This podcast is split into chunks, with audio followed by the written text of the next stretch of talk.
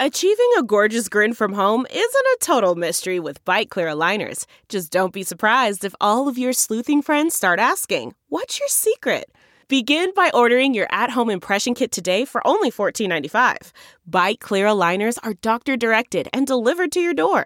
Treatment costs thousands less than braces. Plus, they offer flexible financing, accept eligible insurance, and you can pay with your HSA FSA.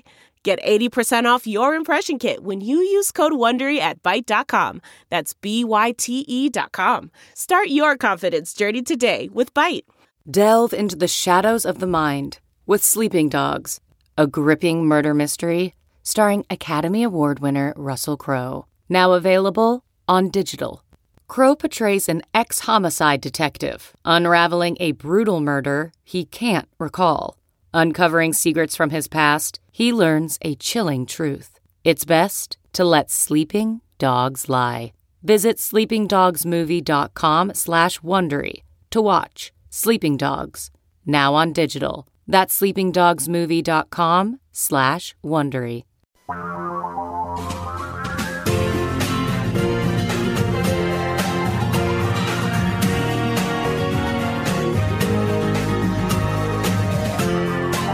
This is the Thom Hartmann Program.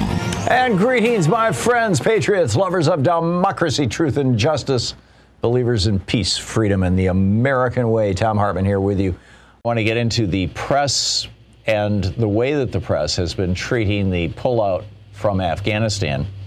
My buddy Dean Obeidallah, who is on SiriusXM on the Progress Channel here where I am, three hours after I get off the air. I, believe his, start, his show starts at 6 p.m. Eastern Time. We also have a geeky science. Does overpopulation create more violence? Or is there something that can actually kind of act as a flywheel on that? This morning, uh, when Louise and I got up at 5:30, I turned on the TV, and twice, while I was listening to TV, I heard people say, commentators on on TV say, uh, do we have to worry that Afghanistan is going to become another hotbed of terrorism that will be used to attack America? And I'm like, that's the wrong question. Afghanistan had little or nothing to do with 9 11. 9 11 was, was, yeah, it was the, the bin Laden apparently wrote the check. Where did he get the money? He got the money from Ronald Reagan in Saudi Arabia. Not a penny of this came from anybody in Afghanistan. No Afghan national, no Afghan government. They had nothing to do with the planning of 9 11. They had nothing to do with the payment for 9 11. They didn't know 9 11 happened. 9 11 was executed by 15 Saudis, uh, a guy from Egypt, a guy from Lebanon, and there were two other people. What? I think they were Ye- Yemenis. I'm not sure. Oh, they were citizens of the United Arab Emirates. That's right. Two from the UAE. Not a single Afghan was involved in 9 11. Oh, but wasn't bin Laden running a terrorist training camp in, in, in Afghanistan? Yes, just like the, the Michigan militia runs them, you know, in, in northern Michigan, where a bunch of yahoos get together, pay, pay their $50 fee, and go out in the woods and shoot up trees. Uh, that had nothing to do with 9 11. But wasn't the planning for 9 11 done in, in Afghanistan? No, it was done in Hamburg, Germany. And then the, the uh, uh, what would you call him? I, a courier, I guess, is the word, from Germany traveled down to Afghanistan just before 9 11 to tell bin Laden, hey, this, it's going to happen. Bin Laden at that point knew none of the operational details. That was all handled by Khalid Sheikh Mohammed out of Pakistan and Hamburg, Germany. And then they sent these, these Saudi hijackers to the United States, legally, by the way. They all came in on tourist visas. Actually, I think a couple of them came in on educational visas. We want to learn how to be pilots. And Mohammed Atta was down in Venice, Florida, along with a couple of the other guys, learning how to be a pilot. So it was planned in Germany. It was the final planning was done in, in Florida. Bin Laden at the time was in Pakistan getting blood transfusions because his kidneys were failing. And we decided to attack Afghanistan? Really? Because we said, oh, eh, eh, 9 11 came from Afghanistan. But doesn't the Taliban hate America? The Taliban doesn't give a rat's ass about America if we would just stay the hell out of their country. Afghanistan fought off the Turks. They fought off the, the, the, Mongol hordes. They fought off the Catholics. They fought off the Persians. They fought off the, the, the, the British. They fought off the Soviets. Well, I thought the Taliban wanted to create a worldwide. No, no, you're thinking of ISIS. ISIS wants to have, they wants to reestablish the caliphate across southern Europe, the Middle East, and northern Africa. That's ISIS.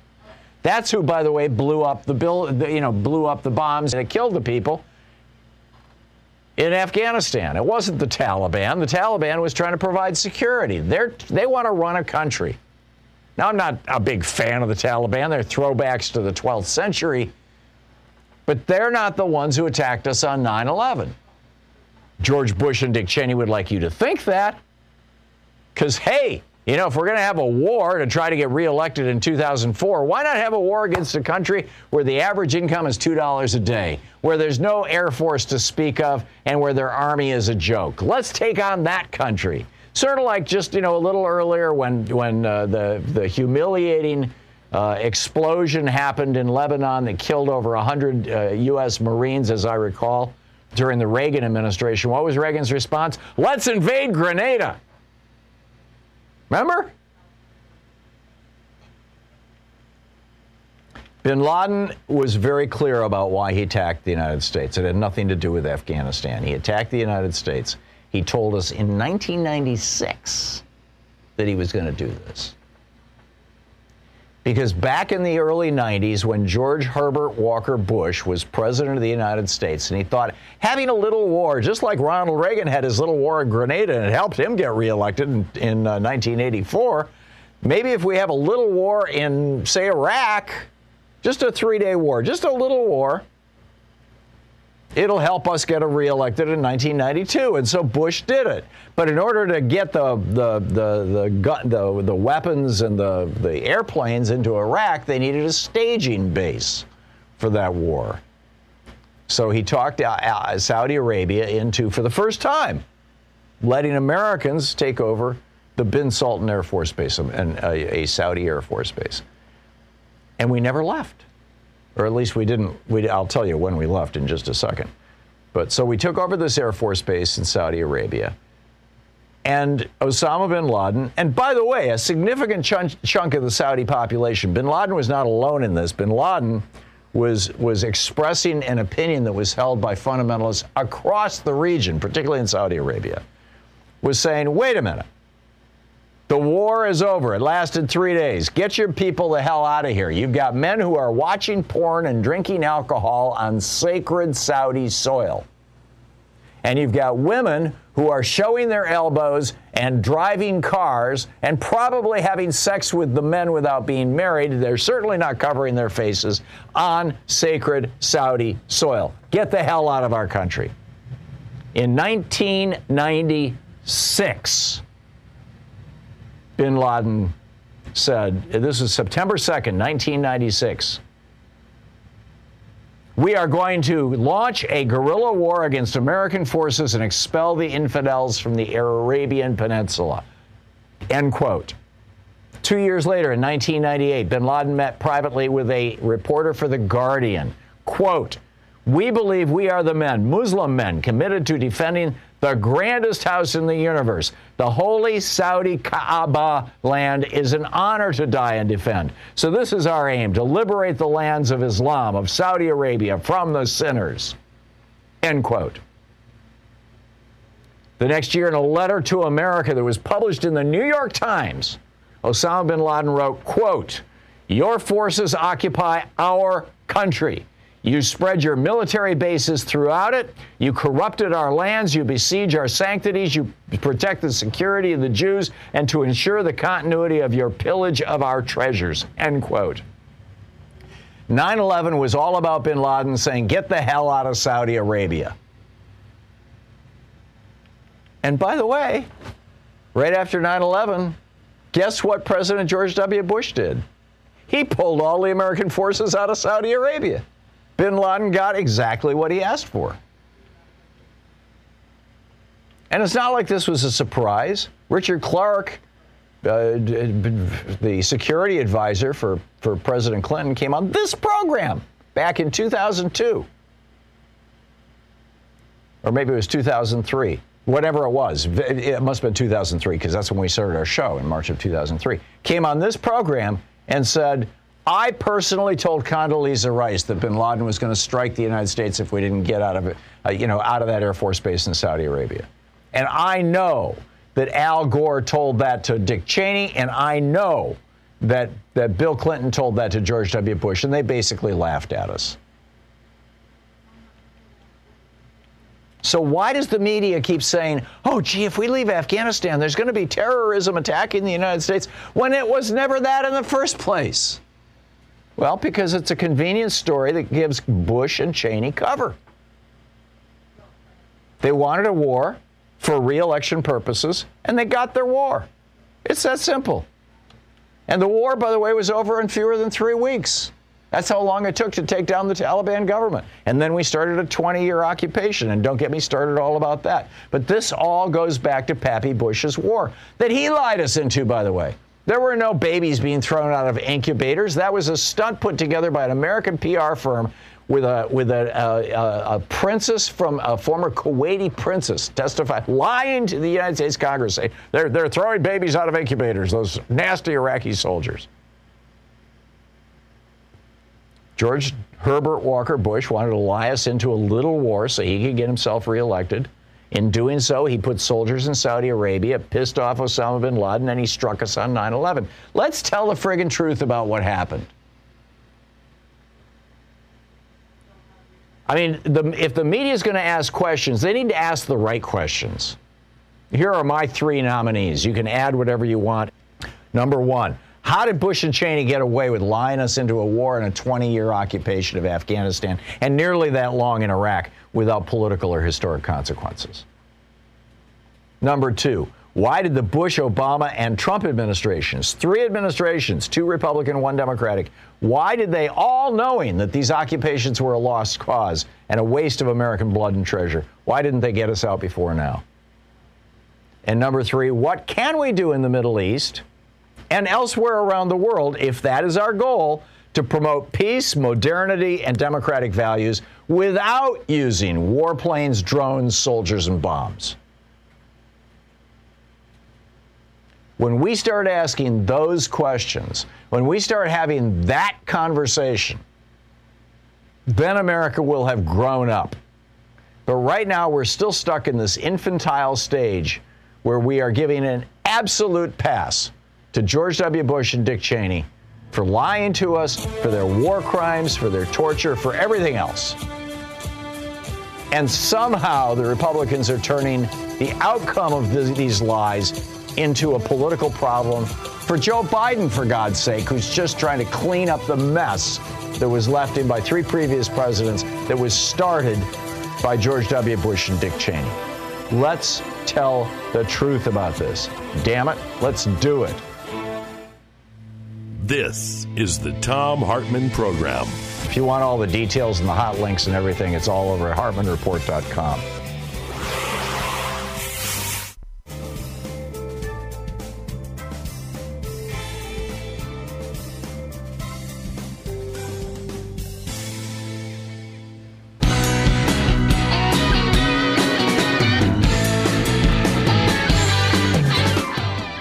in Indianapolis. Hey, Jeremy, thanks for watching us on Free Speech TV. What's on your mind today? Yeah, I believe that scientists could certainly learn a lot more about human mentality by studying how we behave in video games. And there's some behaviors anecdotally that I would, was wondering, you know, I'd like your thoughts on them, kind of, as well as anybody else who's out there's thoughts on them. Um, one thing I've, I've noticed is that you know, video games back in the day used to be uh, slower, more intellectual, partly because computers weren't as fast as they are now, but also because nerds were the ones, you know, making them for nerds. I know. I wrote a video now, game for, for, the kids in our community for abused kids back in 1980. 1980. It ran on a TRS-80 wow. Model 3. It was written in BASIC. Four oh, pages wow. of basic yeah. code. That's how I, I learned, learned basic. basic. but yeah, anyhow, yeah, wow. it was very simple. It was like a treasure hunt, you know. Mm-hmm. Yeah, it was full of to- if, I- if yeah. thens, you know? Yeah, I actually started with QBasic, but uh, I did I did stuff in Basic as well. Yeah. Um, so uh, yeah, well, one, one of the things I've noticed is like the the most popular uh, PC games out there tend to be ones that are reflex based, but also uh, not just that, but they tend to be ones where people can jump into a team uh, semi anonymously. And and you play these these like MOBA games they're called. I don't know if you've heard of them or, or you know, and some of the 1st I'm, I'm really out of touch with this. Yeah. So It's fine, but basically you join a team of random people. And then what happens is if you win, well, you're the most awesome player there there was. You know, you you totally carry the team. You're the best guy ever. But if you lose, well, it's not my fault. My team was terrible. Uh, you know, that that I didn't do anything wrong. And and and then and I think that that that exposes something with human mentality. You know, if if you know, in general, like with things with like global warming and and COVID right now and and everything else in the world, that you know that it, it's like you know, I'm you know I jump in, we win, I'm awesome, but you know we lose, well it's not my fault. It's also not And- a and I'm reflection of reality, Jeremy. I mean, if uh, you know anybody who's ever participated in a team sport, uh, you know, or, or in the military, um, gets Mm-hmm. it that you know the the team, your life depends on the team, and the team's life depends on you. And you guys are Right. as interconnected and interrelated, you know, assuming that you're facing some sort of really serious mission, as our family. Yeah, but you're not anonymous when you're Exactly. like on a soccer field Oh, it's the or exact on a opposite you of know, being American anonymous. football field. It's like you're Right, you're integrated right. into, you're knit into that group. That's the whole point of Right. a team. But when we're a country or the world and we're facing things like global warming or a pandemic, you know, are you really part of the team or are you just So your argument is that modern video games are increasing individual isolation and, and increasing the mentality that society, uh, you know, Margaret Thatcher's old thing. There's no such thing as society. There's only a collection of individuals. That we don't have responsibility for each other. Well, it's certainly exposing it, if not uh, increasing it. it. And I and I and I do wonder what if it is increasing it or not. thesis. Yeah. And, and there's one more, if I got a moment, which is you, you were speaking before about savior mentality. Uh, savior is going to come and save us mentality. I've noticed that uh, the the, the consequences of the video games have also gone down, and people uh, aren't you know they're playing video games they don't face real consequences, and then when they're in reality, reality of course has real consequences, but are we really prepared for that as, as well as we used to be Right. as a people? Interesting. So yep, thank you. Jeremy, thought-provoking stuff. Thank you. I, you know, remarkable. The things, the things people are thinking about that are really consequential. We'll be right back.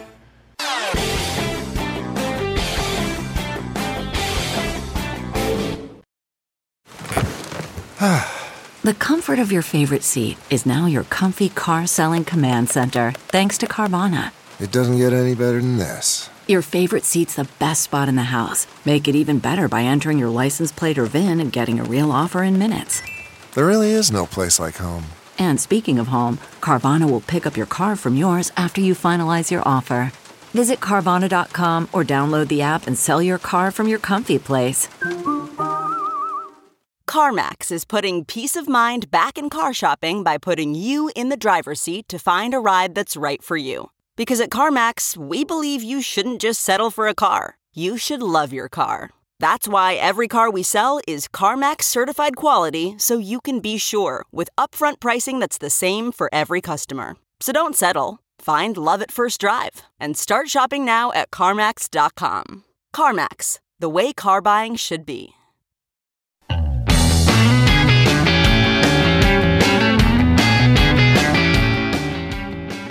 On the line with us, our old buddy Dean Obeidallah, host of the Dean Obeidallah Show, weekdays 6 to 9 p.m. Eastern Time, right here on Sirius XM Progress Radio 127.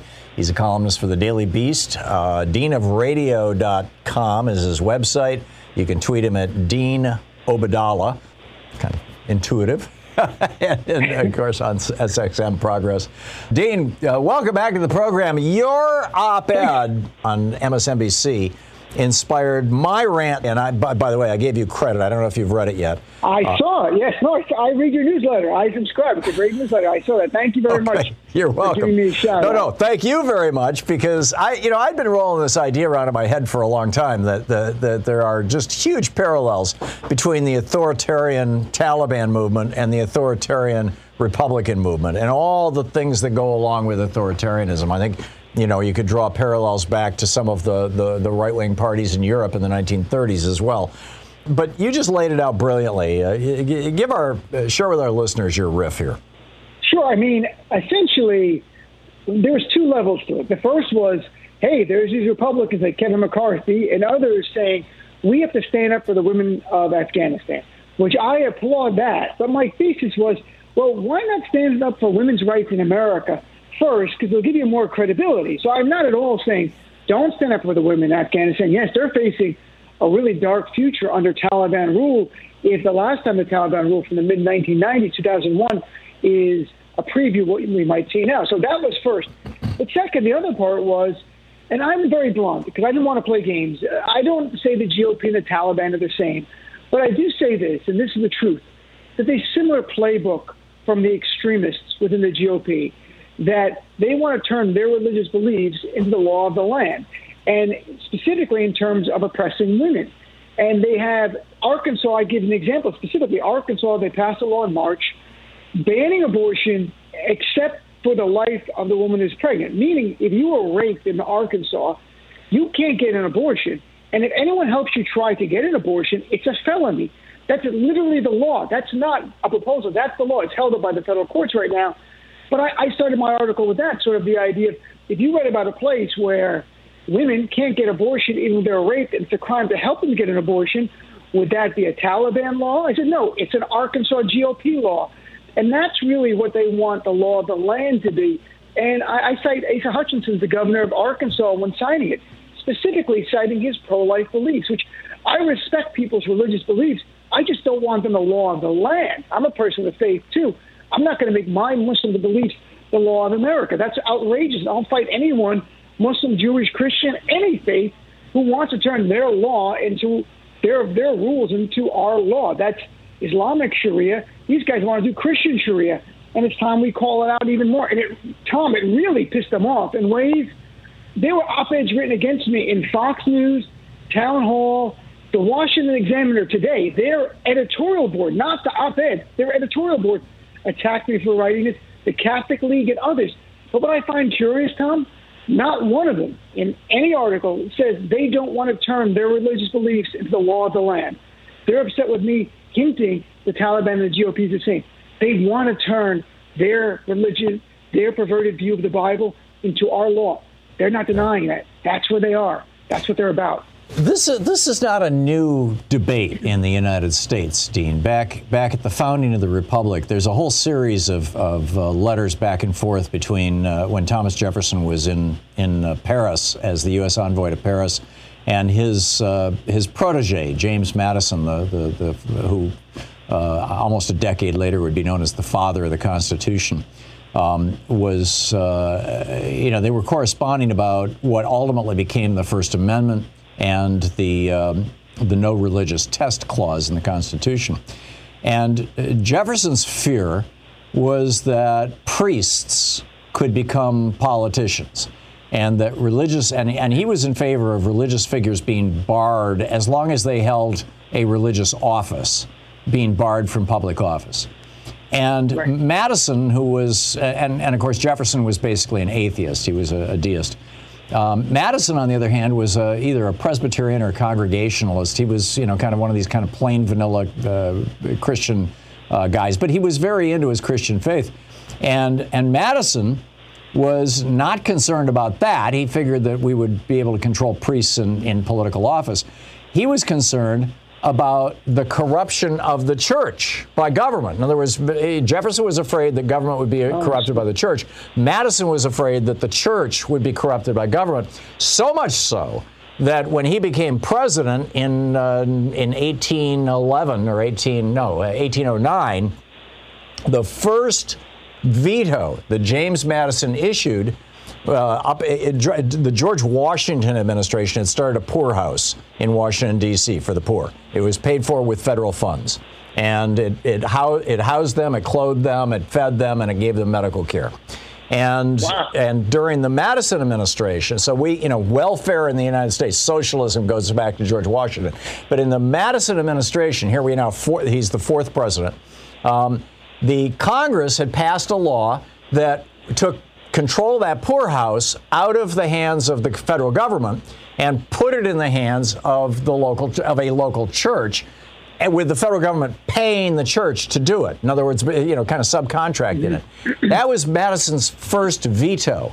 And he vetoed it, saying that it would establish a precedent of the federal government giving money to religious organizations which could destroy religion, which would corrupt religion. And I think you could argue we have both. You know, you've got all these religious organizations that are taking piles of money from, from you know, political sources and, and, and whatnot. And at the same time, you've got all these religious folks inside government. Um, which do you think, you know, so I think both of their nightmares came true. Um, and both of them were trying to reassure the other, oh, your idea is never going to happen. they were both right, they were both wrong. But what, where, how is it worse, Dean? Uh, you know, I, I, know that you're you're far more finely, you know, uh, acutely aware of this than I am. Um, given the fact that you're Muslim, and you know, after 9/11, this just, you know, you, you and so many other people, uh, you know, of your faith had a bullseye on your back, essentially, at least a political one. Um, mm-hmm. You know, your thoughts on that debate and how it's playing out today? Well, yeah, I always think of Thomas Jefferson's famous letter to the ministers talking about the absolute wall between church and state that he envisioned. And to me, that really was giving you a sense of what he believed the First Amendment was going to be and what it should be. You know, you have the GOP increasingly looking like the autocratic party. We know that the religious infused autocratic party. And, you know, I was doing research earlier. It's not in this article. I'll probably write an article later, but you have more rights as a woman in many, many Muslim countries over the control of your own body than you would in Arkansas if this law remained uh, in, in effect. And when you see Asa Hutchinson, when you see the GOP state senator in Arkansas, when they signed this, he talked about our goal is to abolish abortion throughout the nation. They even want to get rid of it, Thom. In the case of the woman carrying the fetus, if her life is at risk, they don't want to let her get an abortion. And their idea is that it's God's will. Right. Look, I, am all down with God's will, but you don't make that law of the land. You know, that's ridiculous.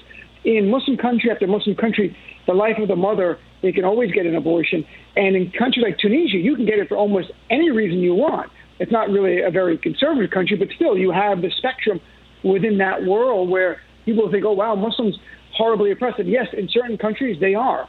In others, they've evolved. And you know, you can't get away from the fact that GOP and the Taliban are similar in this. They truly want to make their religious text and their interpretation of that, because I can assure you, as a Muslim, there's almost no one in the Muslim world that now adheres to the Taliban's view. But they want to make it the law of the land. And look at Thom for an example. People, I, I hate when the media goes, Taliban wants to impose Sharia. They don't even know what Sharia means when they say it. Right. It's not a book of law. Look at Pakistan, neighbors Afghanistan. Pakistan elected a woman as prime minister, Benazir Bhutto, twice. We haven't elected a woman. 60% of the doctors in Pakistan are women. CEOs of companies are women. So who defined Islam correctly?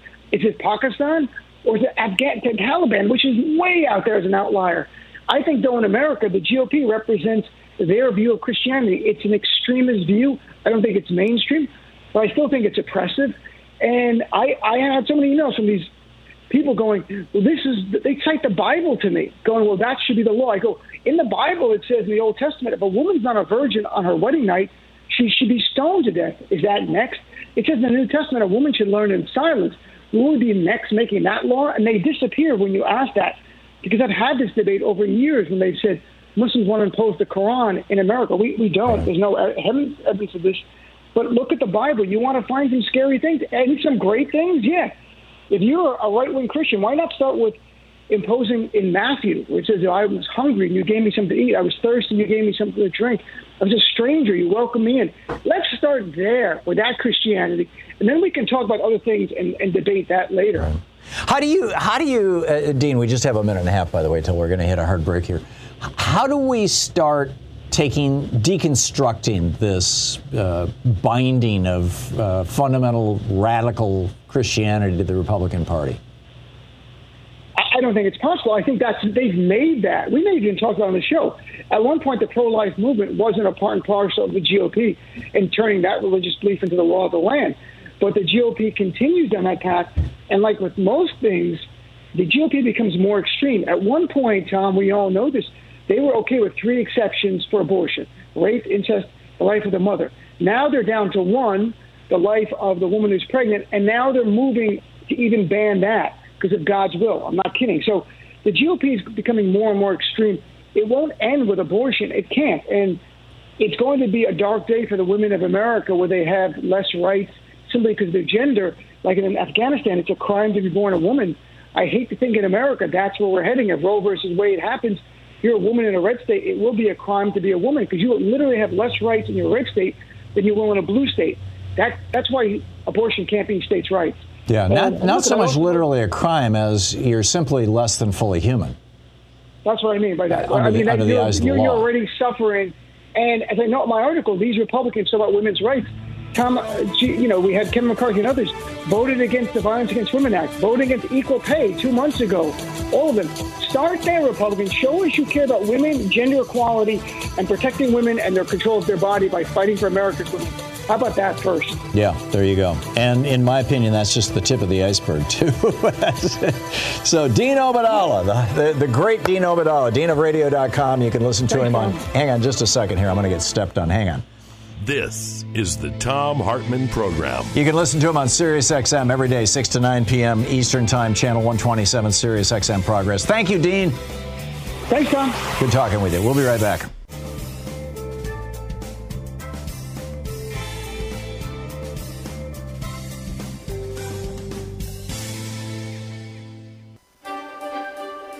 Hi, it's Thom Hartmann Book Club, and today we're reading from What Would Jefferson Do? And this is from the chapter Warlords, Theocrats, and Autocrats, Aristocrats Rise Again. The subchapter Theocrats Attack Democracy. And the uh, epigraph that we started the chapter with is from uh, President Abraham Lincoln, where he said, I am approached with the most opposite opinions and advice, and by men who are equally certain that they represent the divine will.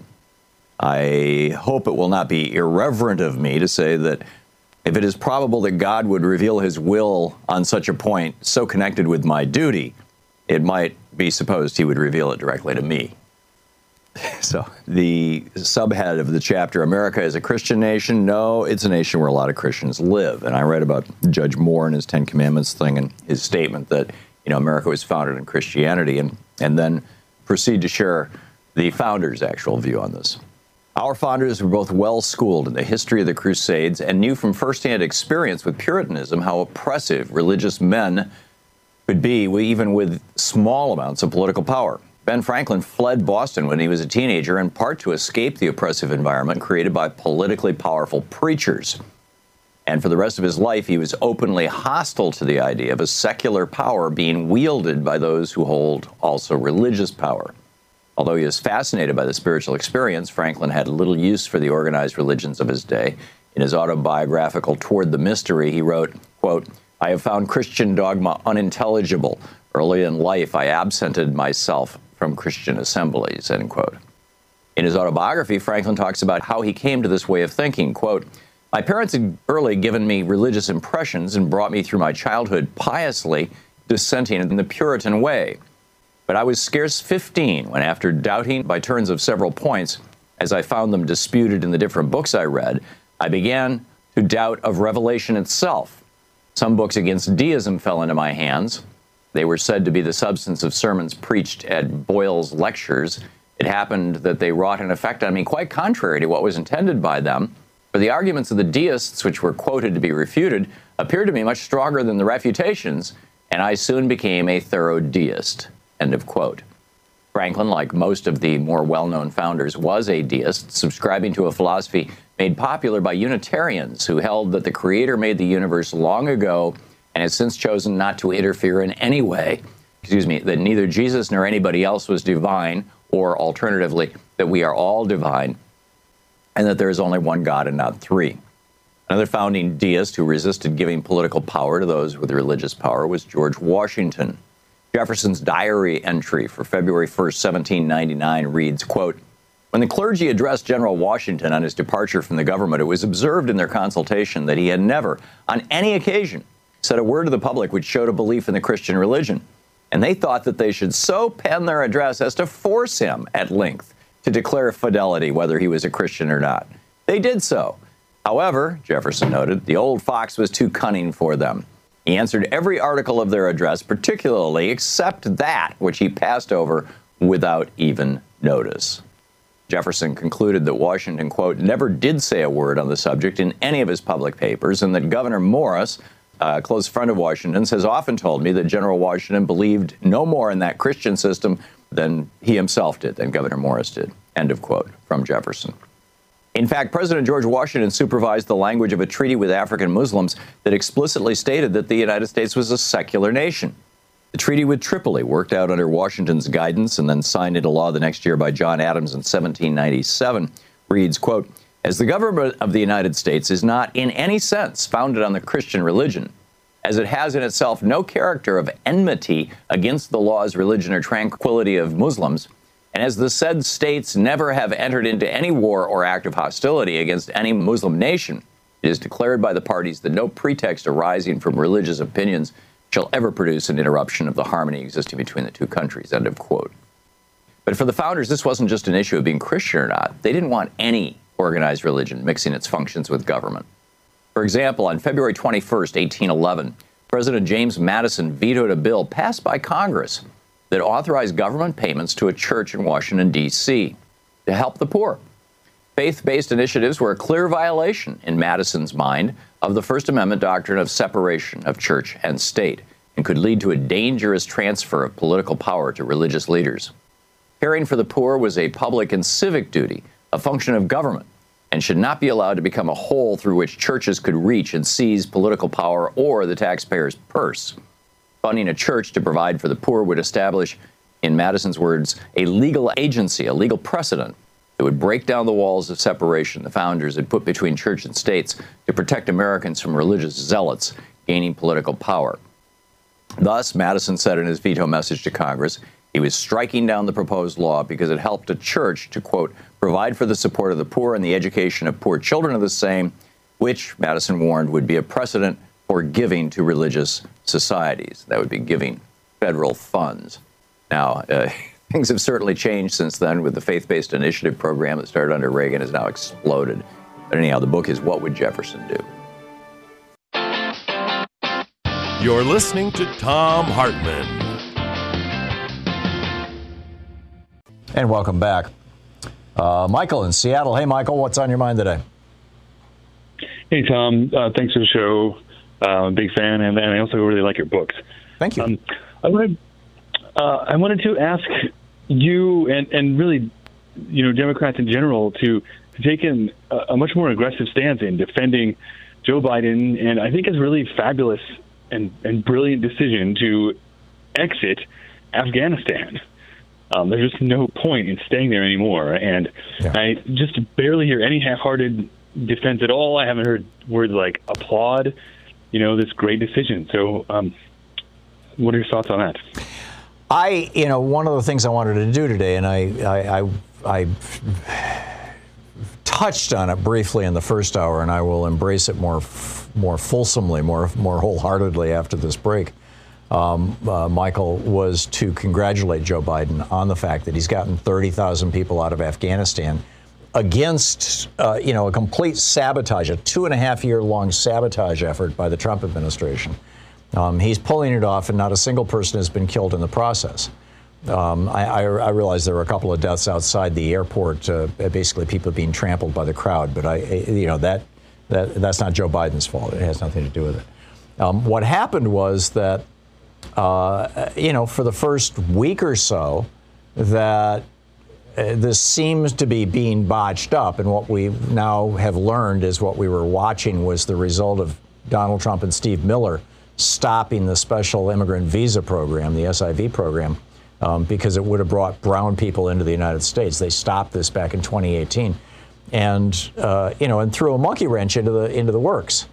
And Biden has put it back together. He, he started this program back up in February of this year, and uh, you know, last last week, early last week, and at least through Thursday, I was saying, you know, I, you know, I was criticizing Biden for not having gotten ahead of the curve and not having gotten more done quickly, more quickly. Uh, now I am figuring it out, and uh, you know, sadly, it took a long time for the for the mainstream media to to help inform me of this. Uh, you know, because there really wasn't that much good information about what had happened and how it came about.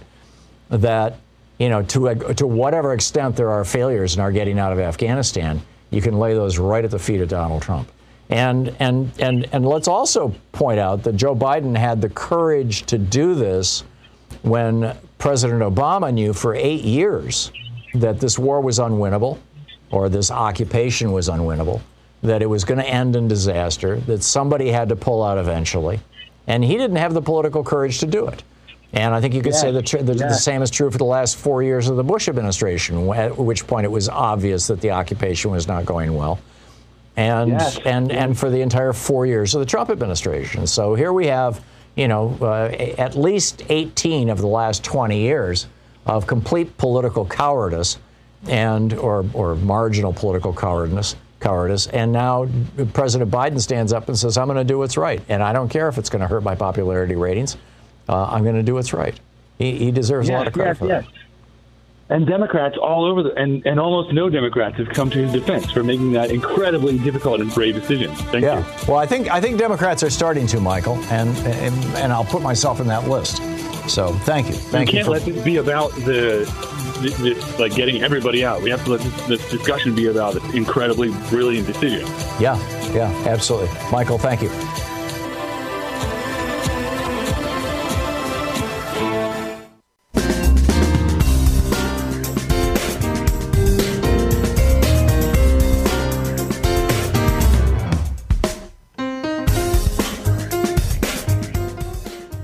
There's a, a, fascinating little geeky science here that I wanted to share with you, and I, th- I think this is really, really interesting. The title of the article, this came out of uh, Okayama University in Japan, and the title of the article is Scientists Dig Deep to Understand the Effects of Population Pressure on Violence Levels. And the, there's an intuitive part and a counterintuitive part to it. It's absolutely fascinating comparing the two. What they found is that, yes, in fact, there is an association between high population pressures and violence.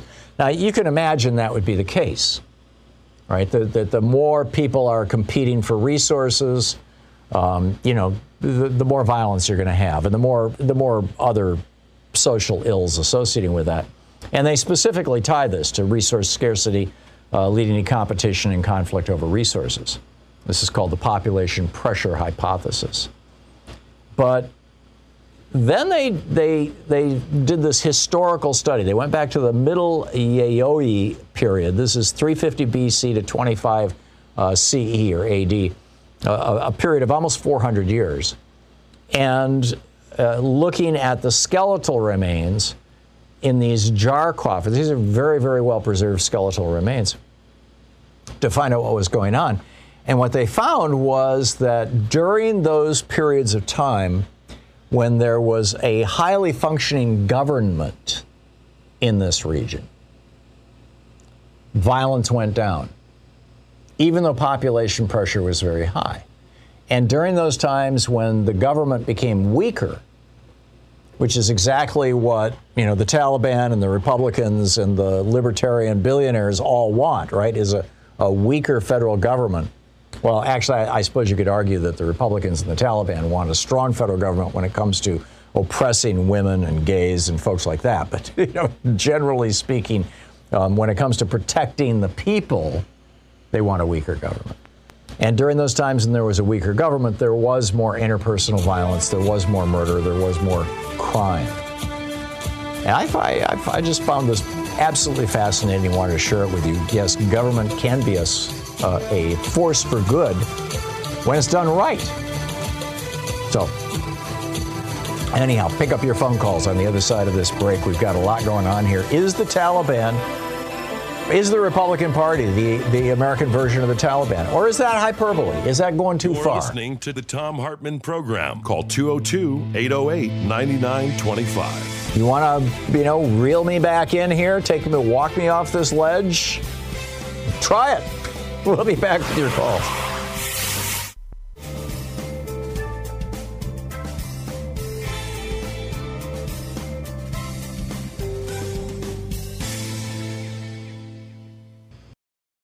Quick math. The less your business spends on operations, on multiple systems, on delivering your product or service, the more margin you have and the more money you keep. But With higher expenses on materials, employees, distribution, and borrowing, everything costs more.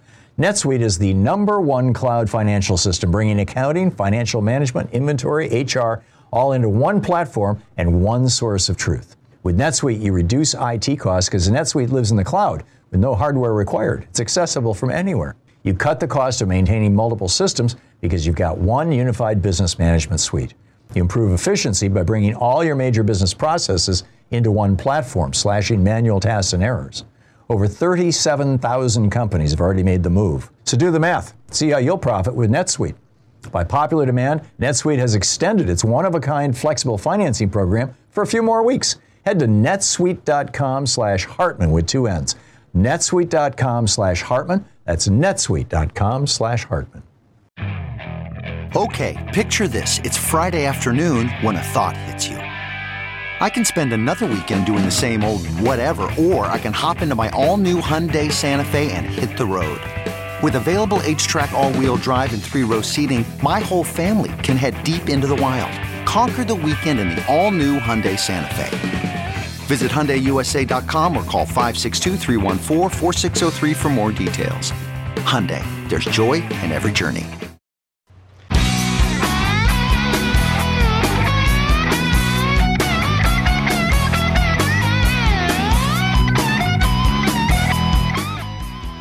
So, what do you think? Is the Republican Party? Have they become? I mean, they, they weren't always this way, right? The, the Eisenhower Republican Party, even arguably the Nixon Republican Party, was not a Taliban like party. But, you know, ever, I would say ever since Ronald Reagan brought George W. Bush, the son of his vice president, in as the advisor to connect the Republican Party and the, and the, and the Reagan administration to the religious right and both Reagan and Bush, Vice President Bush at that time, um, uh, com- did a complete 180 on abortion. Reagan had si- signed the most liberal abortion law in the United States as governor of California. George Herbert Walker Bush, uh, I don't recall if he was on the board of Planned Parenthood or if he just regularly did fundraisers for them, but he was a big booster, as was his wife Barbara. They completely changed in 2001 at the suggestion of their son to bring in the right wing Christian crazies. Has the Republican Party become the Taliban? Britt in Eureka, California. Hey, Britt, thanks for listening to KGOE. What's up? Hey, Thom, how are you? Thanks Good. for having me on. Yeah, hey, uh, I guess, you know, I'd love to be able to take apart your theory about the American Taliban, but, you know, I'm going to do the opposite. I'm going to double down on it for you. Um, I think everything you said this morning on your rant was uh, appropriate and made perfect sense. I how could I really refute it? I would, however, point out that there are some differences between what I consider, you know, obviously the the, the real Taliban and our American Taliban, the Republican Party. The big difference in my mind is that since essentially uh, about 1980, the so-called Reagan Revolution, they have been well funded by uh, uh, the American oligarchy, basically. You know, I think about the, the lobbyists and, and all of the people who have donated to the Republican Party and provided them the, you know, basically the means to become, to develop into this party that is, you know, misogynistic, Mhm. that is anti democratic, that is anti science, that is all of these things that you outlined this morning. I think the the big difference is is that here in America, the American Taliban, also known as the hard right, uh, the hardcore right Republican Party, is well funded and is supported by educated people in government. Uh, you know, I hate to say it, uh, I don't know how good of an education is, but when you have guys from Harvard and Yale who are conservative Republicans who should know better, uh, supporting the the hard right Trumpist policies that uh, are are you know for you know the forefront of the Republican Party. I, I think that's one of the, the the the core differences between the Taliban in Afghanistan and what we have here in America. Yeah. Excellent points, uh, Britt. Uh, excellent points, and I, uh, you know, I can't, I can't disagree. I, I, I don't have a, um, an argument against that. It's, and in fact, uh, you know, we funded the Taliban, the early Taliban, uh, the Mujahideen, yeah. and the Taliban to fight the Soviets. And then, you know, they were funded in part also by some of the Middle Eastern countries. And of course, there's some very, very wealthy people in Pakistan who support the Taliban, that being where Osama bin Laden went to live, uh, where he was on 9 11, where Khalid Sheikh Mohammed planned 9 11 in part. I mean, most of the planning actually yeah. was done in Germany and in Jupiter, Florida. Um, none of it was done in Afghanistan. Why we invaded Afghanistan? Well, because it was the second poorest country in the world. It was a guaranteed victory for George W. Bush. And uh, and he and he was very clear. You know, in 1999, he told his biographer that he was going to have a he was going to be a war president. That's that was the key to being seen as a great leader. And uh, you know, he got it. Britt, thank you, thank you very much. Brian in uh, Boothbay, Maine. Hey, Brian, what's on your mind today? Thank you for taking my call, Thom. I love the show. I've been a long time listener. I'm 37 years old, and I started listening about 12 years ago. It's my oh first my. time calling. Thank you. Uh, yes. Thank you for all you do. Um, I wanted to talk about religion, uh, religious moderates giving cover to the extremists, mm-hmm. but I'd also like to offer a solution to your question to Dean. How do we fix it? How do we fix the big problem?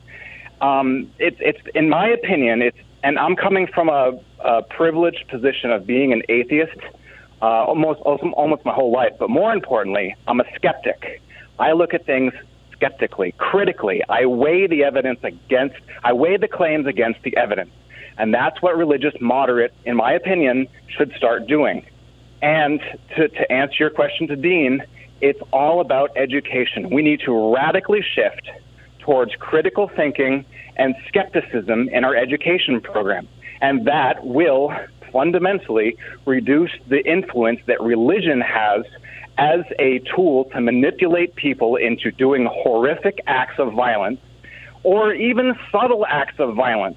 Look at the simple racism and the simple acts that you see every day and hear about every day that leads to mass shootings and drug abuse and violence and pedophilia, child trafficking, you name it. The list is extensive.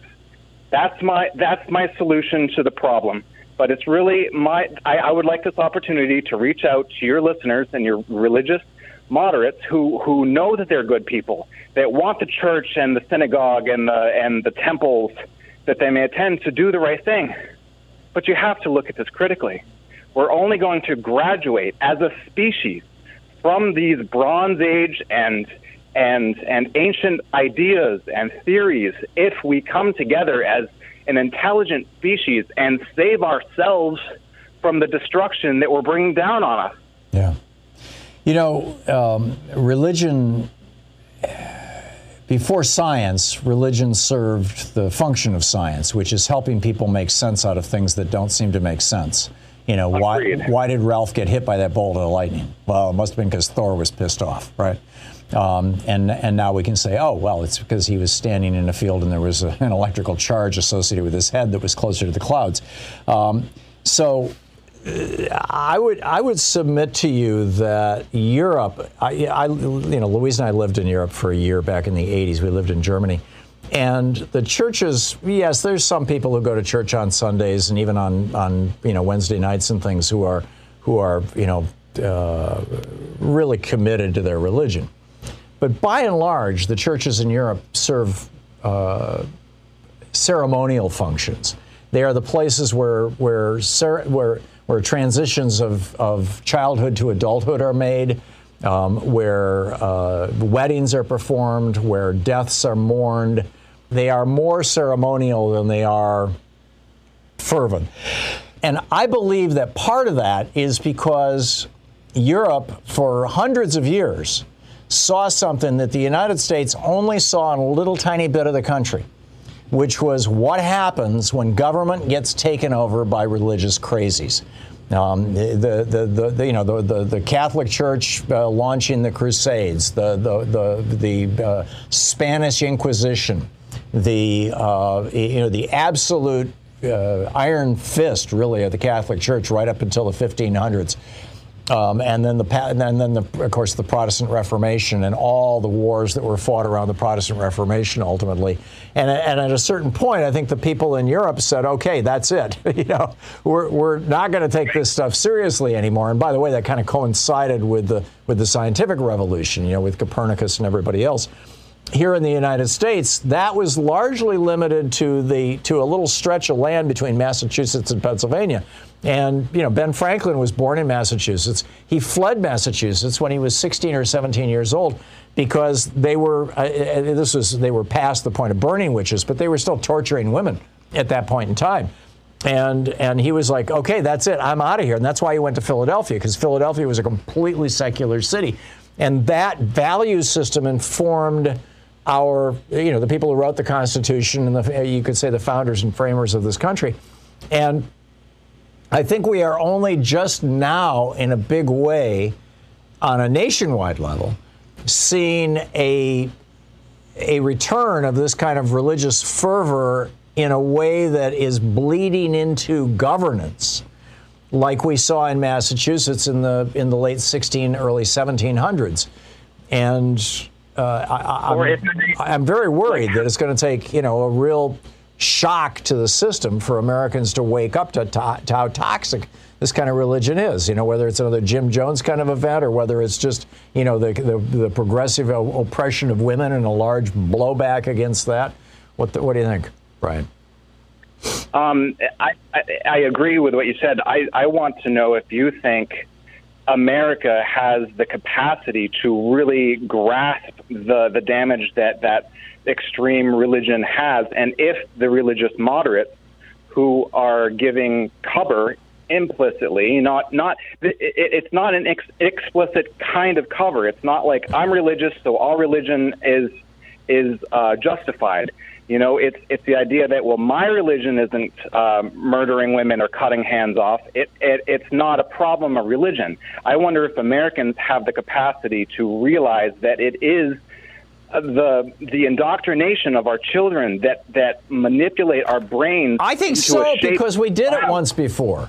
I mean, this you know, okay. the, the, when when they got together in Philadelphia in 1787 to write the Constitution, in two different places they put religion, or at least uh, freedom from religion, into the Constitution. There shall be no religious test for public office. That's written into the body of the Constitution itself.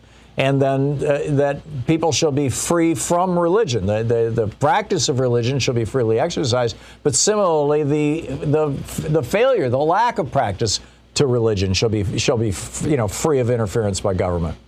Uh, that, that didn't happen in a vacuum. That was in response to what was going on in Massachusetts, Brian, which was being run as a theocracy. Massachusetts almost didn't get allowed to enter the to join the 13 colonies because they had to alter their constitution before they could join the 13 colonies because up until that point their constitution stipulated that people had to pay taxes to churches. And, and they had to show up every week. And the police well, one of the jobs of the police was to go house to house and drive people out of their houses if they weren't in church so I think we've been there before. I think we can do it again. To Thom Hartmann. Visit thomhartmann.com for audio and video archives. At least I hope we can do it again because we're awful close.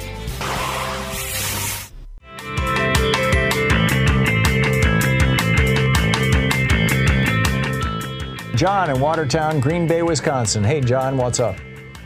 Yes. Uh, hi, Thom. I um, just real quickly here wanted to ask you. I know you were talking before about how um, during your, you know, with Ronald Reagan in 1980, the moral majority and everything, how the uh, the religious right kind of took over the Republican Party. But I also remember Jimmy Carter was a strongly religious man, and uh, mm-hmm. he was a mm-hmm. Democrat. And I'm just wondering, uh, would somebody like that even be electable today as president? You know, Jimmy Carter was uh, quite personal about his his uh, his Christianity. He he did not wear it on his sleeve. He didn't talk about it very much. He did not use it as an excuse for any kind of policy. He didn't cite his Christianity to end abortion. He didn't. He didn't even cite his Christianity for doing things like Habitat for Humanity. He he simply said it was the right thing to do. Um, so while he was and still is a dedicated Christian and a Bible school teacher, um, he yeah. did not exploit religion for political purposes the way that Ronald Reagan and George Herbert Walker Bush did. Uh, you know, following the advice of George W. Bush, who created this marriage between the Falwell and Robertson and and uh, Tony Perkins wing of the of hardcore right wing Taliban style Christianity in the United States and the Reagan administration, and and ultimately the entire Republican Party. So I think yeah. not. I, I, don't. I don't think the analogy is apt, John. Um, so. Okay, yeah, because I, I had a lot of respect for Jimmy Carter. I think he just he, he you know carried himself very well. He was humble and you know he was true to his you know. I think he you know he was faithful to his wife. He was um, he served uh, he served in the Navy and everything. Jimmy Carter and, was a uh, good I mean, man. Is a good man. Yeah. Yeah. I'm, but, I, uh, I, am I am such a, a, Jimmy Carter fan, and the more time goes by, the more I appreciate his presidency, and you know, yeah. and, and and you know what he did for America, how he helped this country, and and his efforts. I mean, his his effort to uh, to do something about the energy crisis was nothing short of heroic. It was undone by Ronald Reagan, but it was it, it could have saved this country a hell of a lot of suffering and expense right now if we had actually paid attention to him back in the 19, 1970s. John, thank you for the call. I honor Jimmy Carter. We'll be back, same bat time, same bat place. In the meantime, I want to thank Louise Hartmann, Sean Taylor, Nate Atwell, Jamie Holly, Joyce the Hammer, Nance, Nigel Peacock, Sue Nethercutt, Patrick White, Geraldine Halbert, Ron Hartenbaum, Chase Spross, Nicholas Miller, Pat Sweeney, Jabbermocky, Jay LeBlanc, Connor Arreo, and Carne Verde. Thank you. All the folks who help make this show work for you, and thank you for helping, you know, helping keep us going. Be good to yourself and those around you. Get out there, get active, tag, you're it. You've been listening to Thom Hartmann. For audio and video archives, visit thomhartmann.com.